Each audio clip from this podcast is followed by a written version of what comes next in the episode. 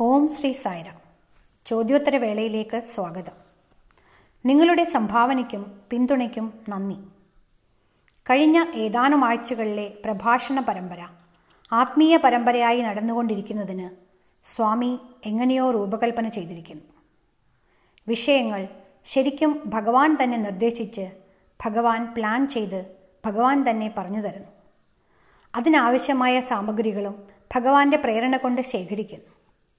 വാസ്തവത്തിൽ നമ്മൾ അവിടുത്തോട് വളരെ വളരെ നന്ദിയുള്ളവരായിരിക്കണം. ഇതാണ് ശേഷിക്കുന്ന കാലത്തേക്കുള്ള ജീവിത രീതിയെങ്കിൽ ഞാൻ ഓർക്കുകയാണ് ഇതിനു മീതെ ഒന്നുമില്ല.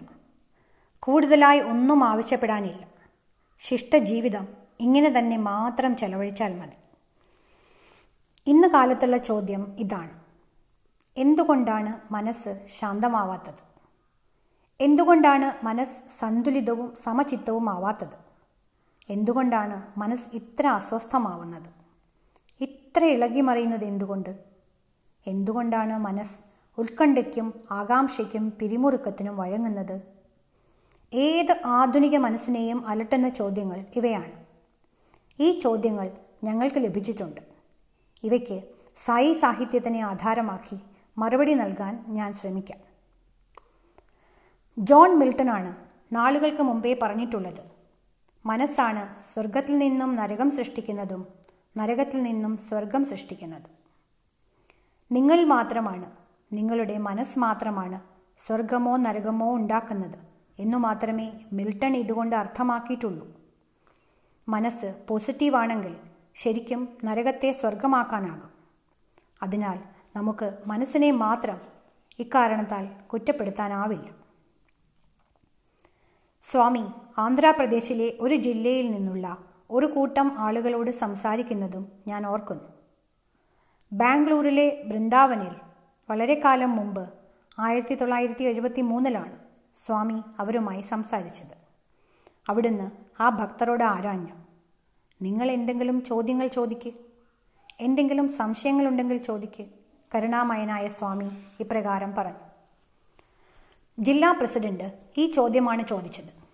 സ്വാമി മനസ്സിനെ എങ്ങനെയാണ് പരിശുദ്ധമാക്കുക? മനസ്സിനെ എങ്ങനെയാണ് പവിത്രമാക്കുക? ചിത്തശുദ്ധി എങ്ങനെ കൈവരിക്കും? സ്വാമി ഉടനെ പറഞ്ഞു മനസ്സ് സദാ നിർമ്മലമാണ്. ഒരു പവിത്ര മനസ്സുമായാണ് നിങ്ങൾ ജനിക്കുന്നത്. മനസ്സ് ശുദ്ധമാണ് നിർമ്മലമാണ്.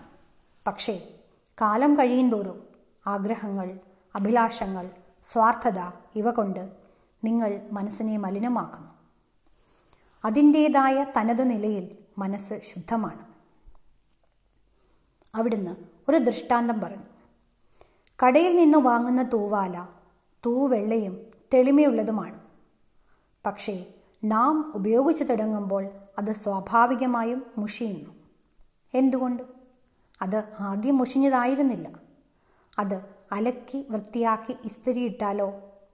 അത് വീണ്ടും വെണ്മയും തിളക്കവുമുള്ളതാവും. എന്താണ് ഇതിനർത്ഥം പുതുതായി വാങ്ങിയപ്പോൾ അത് വെണ്മയുള്ളതായിരുന്നു. നന്നായി അലക്കിയതിനു ശേഷം അത് പുത്തനാവുന്നു.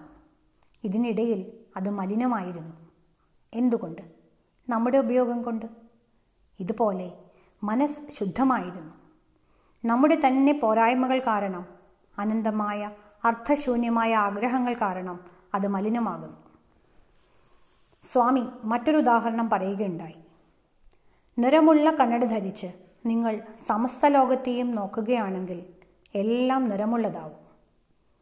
യഥാർത്ഥത്തിൽ പുറത്ത് നിങ്ങൾ കാണുന്ന എല്ലാ നിറങ്ങളും അവിടെയില്ല നിങ്ങൾ ധരിച്ചിരിക്കുന്ന നിറമുള്ള കണ്ണട കാരണം ബാഹ്യലോകം നിറമുള്ളതായി തോന്നുന്നു. ഇതുപോലെ മനസ്സ് സ്വതവേ ശാന്തവും അജഞ്ചലവുമാണ് ആഗ്രഹങ്ങളുടെ കണ്ണട ധരിക്കുന്നത് കാരണം സ്വാർത്ഥതയുടെയും സ്വാർത്ഥ താല്പര്യങ്ങളുടെയും കണ്ണട കാരണം മനസ്സിന്റെ നിറം മാറുന്നു.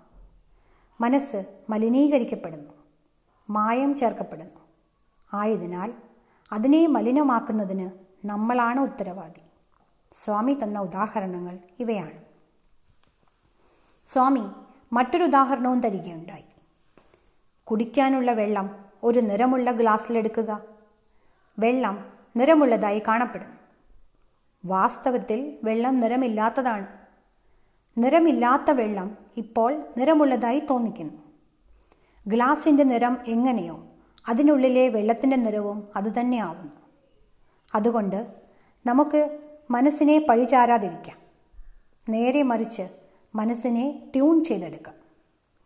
ഞാൻ കരുതുന്നത് അമേരിക്കയിൽ നിന്നുള്ള സ്വാമിയുടെ ഭക്തയായ തൊണ്ണൂറ് വയസ്സ് കടന്ന ഫിലിസ് ക്രിസ്റ്റലാണ് ഒരു പുസ്തകം മനസ്സിനെ മെരിക്കൽ എഴുതിയത്. നാം നമ്മുടെ മനസ്സിനെ മെരിക്കണം. കൂടാതെ കാലിഫോർണിയയിൽ നിന്നുള്ള ഡോക്ടർ അല്ലെങ്കിൽ ഡോക്ടർ സാൻവീസ് ശരീരവും മനസ്സും ബോഡി ആൻഡ് മൈൻഡ് എന്നൊരു പുസ്തകവും പ്രസിദ്ധീകരിച്ചതായി ഞാൻ ഓർക്കുന്നു. അദ്ദേഹം സായി ബാബയും മനോരോഗ ചികിത്സകനും Sai Baba and the psychiatrist എന്നൊരു പുസ്തകവും എഴുതിയിട്ടുണ്ട്. ആയതിനാൽ ഈ മനസ്സ് എന്നത് വളരെയധികം രചയിതാക്കൾ കൈകാര്യം ചെയ്തിട്ടുള്ള വിഷയമാണ്. ബാബയുടെ ഭക്തർ പ്രത്യേകിച്ചും മനസ്സിനെക്കുറിച്ചുള്ള സ്വാമിയുടെ ശിക്ഷണങ്ങൾ സംഗ്രഹിച്ച് ഇന്ന് ലഭ്യമാകുന്ന തരത്തിലുള്ള പുസ്തകങ്ങളാക്കിയിട്ടുണ്ട്. പോയ നാളുകളിലെ ദസറ ആഘോഷവേളകളിലൊന്നിൽ സ്വാമി ദസറയുടെ ഒൻപത് ദിവസ അളവിലും മുഴുവൻ സമയവും മനസ്സിനെക്കുറിച്ചാണ് സംസാരിച്ചത്. ഈ മനസ്സ് വളരെയധികം പ്രധാനപ്പെട്ടതാണ്. ആദിശങ്കരനെ സംബന്ധിച്ചും ഇത് പറയപ്പെടുന്നുണ്ട്. ആരോ ആദിശങ്കരനോട് പ്രാർത്ഥിക്കുന്നതായി അദ്ദേഹം കേൾക്കുന്നു. അല്ലയോ ആദിശങ്കര അങ്ങ് യാത്ര ചെയ്യുമ്പോൾ എന്റെ മനസ്സിനെ കൂടി അങ്ങ് ഒപ്പം കൊണ്ടുപോവുക. എന്റെ മനസ്സ് അങ്ങയെ അന്ധമായി പിന്തുടരുന്ന അങ്ങയുടെ കരങ്ങളിലെ കുരങ്ങനാവട്ടെ. ഈ മർക്കട മനസ്സ് സ്വാഭാവികമായും അങ്ങയെ പിന്തുടരും. അത് അങ്ങയുടെ സമീപത്തെത്തുന്ന ഓരോരുത്തരെയും ആനന്ദിപ്പിക്കും. എത്ര അതിശയകരമായ പ്രാർത്ഥനയാണിത്. അതുകൊണ്ട് ഈ മർക്കട മനസ്സ് എപ്പോഴാണോ ഗുരുവിനെ പിന്തുടരുന്നത് അത് കൂടുതൽ അനുസരണയുള്ളതാവും അത് നിയന്ത്രണങ്ങൾക്കും പരീക്ഷണങ്ങൾക്കും വിധേയമാവും മനസ്സിനെ മെരുക്കുക എന്നതുകൊണ്ട് ഇതാണ് ഉദ്ദേശിക്കുന്നത്. സ്വാമി മറ്റൊരു പ്രസ്താവനയും തന്നിട്ടുണ്ട്. നിങ്ങൾക്ക് മനസ്സിനെ നിയന്ത്രിക്കുന്നത് അസാധ്യം. അത് നിങ്ങളുടെ തെറ്റായ സമീപനമാണ്. നിങ്ങൾ കൂടുതലായി നിയന്ത്രിക്കുന്നതിനനുസരിച്ച് മനസ്സിന്റെ ഭാഗത്തു നിന്നുള്ള പ്രതിരോധം കൂടി വരും. അതുകൊണ്ട് അത്തരം കുഴപ്പം പിടിച്ച സാഹചര്യങ്ങളെ അഭിമുഖീകരിക്കേണ്ട. മനസ്സിനെ വെല്ലുവിളിക്കരുത്. മനസ്സിനെ നിയന്ത്രിക്കാതിരിക്കുക. പകരം ബാബ പറഞ്ഞു. മനസ്സിനെ വഴി തിരിച്ചുവിടൂ മനസ്സിനെ വഴി തിരിച്ചുവിടൂ അതിന്റെ ദിശ മാറ്റും. സ്വാമി ഒരു ഉദാഹരണം തരികയുണ്ടായി. നിങ്ങൾ ദുരിതകാലത്തിലൂടെ കടന്നു പോവുകയാണെങ്കിൽ മനസ്സ് വളരെ ആധിയുള്ളതാണെങ്കിൽ നിങ്ങളുടെ മഹിമയുള്ള ദിനങ്ങളിലെ നിങ്ങൾക്ക് ഭഗവാനിൽ നിന്നും ഉദാരമായി ലഭിച്ചുകൊണ്ടിരുന്ന അനുഗ്രഹം ആസ്വദിച്ച ആ പഴയ നാളിലെ നിങ്ങളുടെ ആനന്ദഭരിതമായ കാലത്തെ ഓർമ്മകൾ നിറയത്തക്ക വിധം നിങ്ങളുടെ മനസ്സിനെ വഴി തിരിച്ചുവിടുക സ്വാഭാവികമായും മനക്ലേശം കുറഞ്ഞു വരും. അതിനാൽ നമ്മുടെ മനസ്ഥിതി മാറത്തക്ക വിധം നാം നമ്മുടെ മനസ്സിനെ വഴി തിരിച്ചുവിടണം ഇപ്രകാരം മാറാത്തവർ അവരുടെ മനസ്സിനെ വഴി തിരിച്ചു വിടാത്തവർ ജീവിതത്തിൽ പരാജയങ്ങളാവും. ഇക്കാരണത്താലാണ് നമ്മുടെ ചില സുഹൃത്തുക്കളെ ചിലരൊക്കെ മൂടിയായ കൂട്ടർ എന്ന് വിളിക്കുന്നത്. മൂടിയായവൻ എന്നതിനർത്ഥം അയാൾ തന്റെ മനസ്സിനെ വഴി തിരിച്ചുവിടുന്നതിന് പരാജയപ്പെട്ടത് കാരണം ആ മൂടിലായവൻ എന്നാണ്. ഭഗവാന്റെ ജീവിതത്തിൽ നിന്നും ഞാനൊരു ഉദാഹരണം തരാം. അവിടുന്ന് വിദ്യാർത്ഥികളുമായി പെട്ടെന്ന് നീരസത്തിലാവുമ്പോൾ നാം അവിടുത്തെ പ്രതീക്ഷയ്ക്കനുസരിച്ച് പെരുമാറാത്തപ്പോൾ അവിടുന്ന് ക്ഷോഭിക്കുന്നത് സ്വാഭാവികം. അത് നമ്മെ പരിവർത്തനം ചെയ്യാൻ നമ്മെ മാറ്റിയെടുക്കാൻ നമ്മെ നവീകരിക്കാൻ ഉള്ള ഒരു നാട്യമാണ്. അവിടുന്ന് വരാന്തയിലേക്ക് തിരക്കിട്ട് ചെല്ലും. വിദ്യാർത്ഥികളുടെ അരികിലേക്ക് ചെല്ലും. അവരോട് ഉച്ചത്തിൽ സംസാരിക്കും. അവിടുന്ന് അവരെ അവഗണിക്കുകയും അവരോട് വളരെ ദേഷ്യപ്പെടുകയും ചെയ്യും. അവിടുന്ന് അവരെ തകർക്കും. ഇനി നിങ്ങൾ കാണേണ്ടതാണ്. എന്നിട്ട് അവിടുന്ന് വിദ്യാർത്ഥികളുടെ വലയം ഉപേക്ഷിച്ച് ആ സ്ഥലത്തു നിന്ന് പതുക്കെ നടന്നകലും. എന്നിട്ട് വരാന്തയിലേക്ക് വരും. അവിടെ ഇരിക്കുന്ന വി ഐ പികളുടെയോ വിശിഷ്ട അതിഥികളുടെ അടുത്തേക്ക് ചെല്ലും. അവിടെ സ്വാമി പുഞ്ചിരിക്കുന്നതാണ് നിങ്ങൾ കാണുക. ഇതെങ്ങനെ സാധ്യമാകും?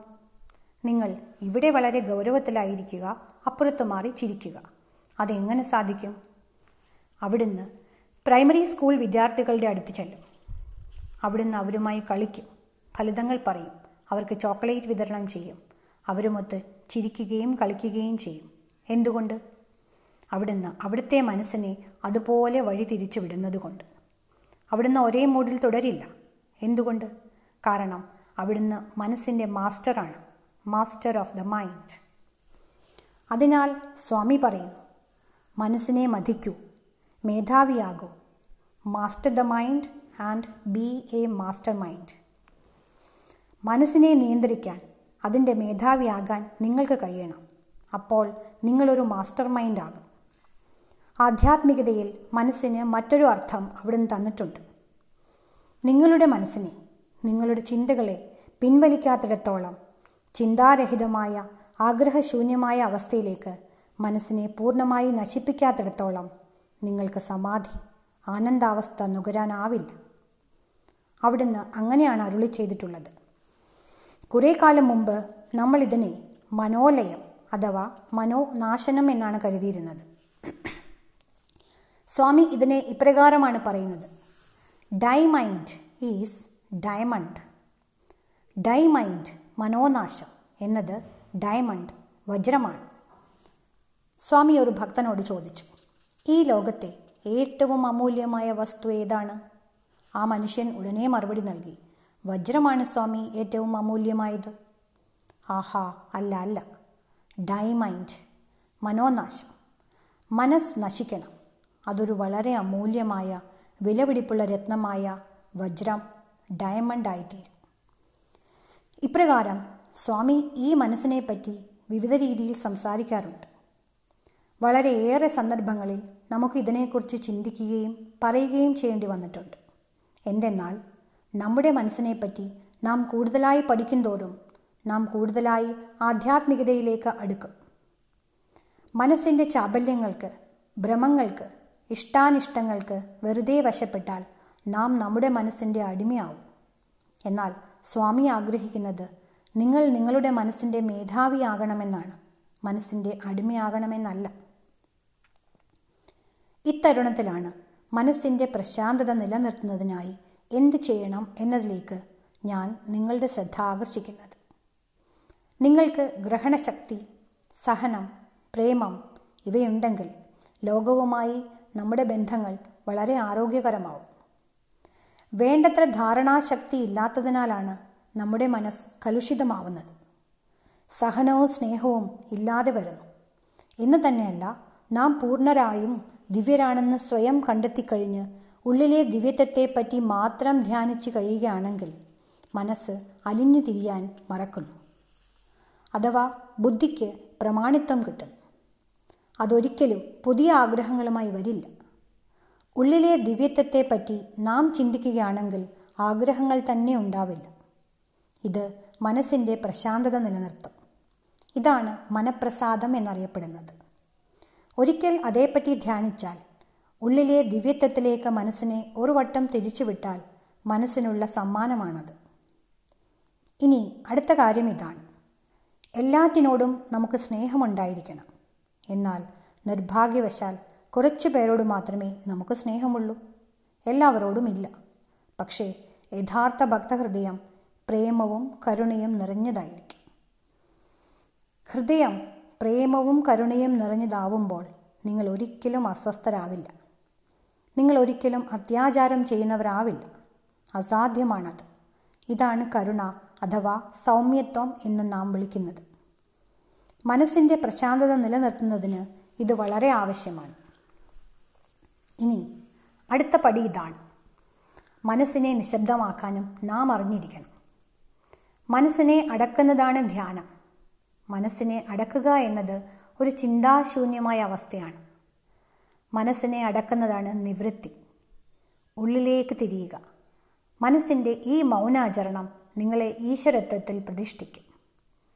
സമാധി യോഗം എന്നാണ് ഇതിനെ ഈ മൗനത്തെ അഥവാ നിശബ്ദതയെ വിളിക്കുന്നത്. എല്ലാ ആത്മാ അന്വേഷികൾക്കും ഈ മനോമൗനം നിർദ്ദേശിക്കപ്പെട്ടിരിക്കുന്നു. കാരണം നാം ഒച്ചയുണ്ടാക്കാത്തവരായി ആന്തരികമായ പ്രശാന്തത നുകരണം. വികാരങ്ങൾ നമ്മളെ ശല്യപ്പെടുത്താൻ പാടില്ല. ആഗ്രഹങ്ങൾ നമ്മെ ആധിപ്പെടുത്തരുത് അതുകൊണ്ട് മൗനം അഥവാ നിശബ്ദത പിന്തുടരുകയും പാലിക്കുകയും ചെയ്യേണ്ടത് വളരെ ആവശ്യമാണ്. അതിനാലാണ് മുനിയുടെ അവസ്ഥ. മുനി എന്നതുകൊണ്ട് സാധാരണയായി നമ്മൾ മഹർഷിയാണ് ഉദ്ദേശിക്കുക. അല്ല മുനി എന്നാൽ അർത്ഥം മൗനം നിശബ്ദത സ്ഥായിയായ ധ്യാനഭാവം. സ്ഥായി ഉദ്ഗ്രഥിത അവബോധം കോൺസ്റ്റന്റ് ഇന്റഗ്രേറ്റഡ് അവയർനെസ് എന്നതാണ് ഇതുകൊണ്ട് അർത്ഥമാക്കുന്നത്. ഇത് നിങ്ങളെ മൗനിയായി തുടരാൻ സഹായിക്കും. ഇനി മനോനിഷ്ഠയ്ക്ക് വേണ്ടത് ആത്മനിയന്ത്രണം അഥവാ ആത്മവിനിഗ്രഹമാണ്.